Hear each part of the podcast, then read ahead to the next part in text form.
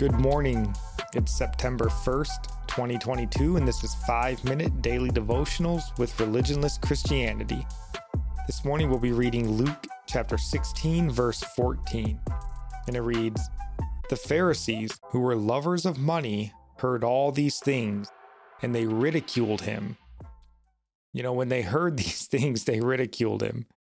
Does that sound familiar to what every Christian that's shared their faith with unbelievers or shoot, even believers that don't share your exact version of faith, it's ridicule. Think about, though, what they're ridiculing. Jesus has just told them the parable of the dishonest manager and finished by telling them no one can serve two masters. You cannot serve God and money. This is what drove them to ridicule Jesus. That seems strange, right? You know, it's not like he was telling them something grandiose and outlandish, it would seem. This, though, is where we have to be careful of looking down our noses at the Pharisees, because we are like them more than we like to admit. In Jesus' day, earthly riches signified divine blessing. The rich of the day were thought to be God's favorites. Sound like any false versions of the gospel we got going around our world today? But look at Matthew chapter 19, verse 24.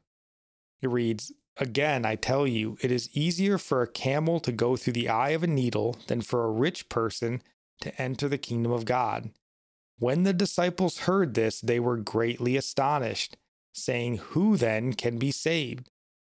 They were astonished because the rich were thought to be the most likely to be saved.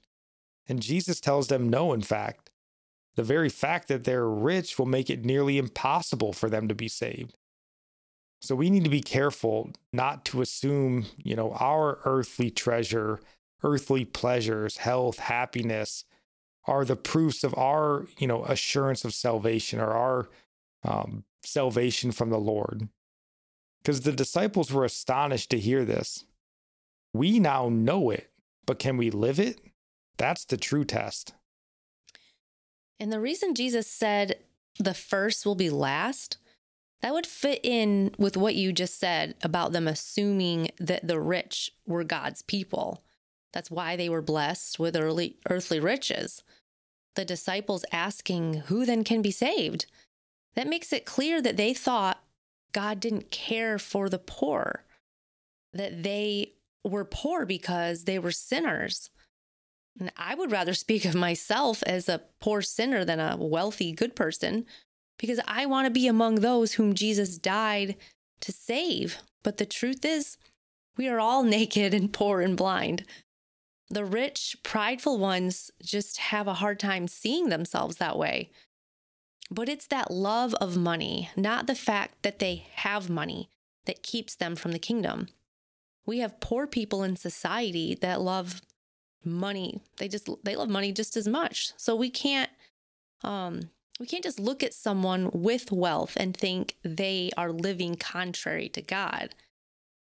They may be blessed because they have used their money in a righteous way and still have a giving heart, giving God glory. And we know that this is true because we do know many God fearing people with wealth. We don't envy them or question their faith. Having money and having a love of money is a huge difference. Yeah, it is. And our psalm of the day comes from Psalms 123, verse 2. It says, Behold, as the eyes of servants look to the hand of their master, as the eyes of a maidservant to the hand of her mistress, so our eyes look to the Lord our God till he has mercy upon us. And our proverb of the day comes from Proverbs chapter 1 verse 22.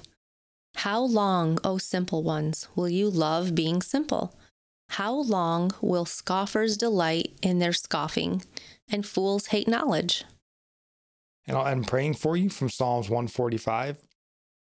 May the Lord show you he is gracious and merciful, slow to anger and abounding in steadfast love, that the Lord is good to all, and his mercy is over all that he has made. May you know the Lord is near to all who call on him, to all who call on him in truth that the Lord preserves all who love him. God bless.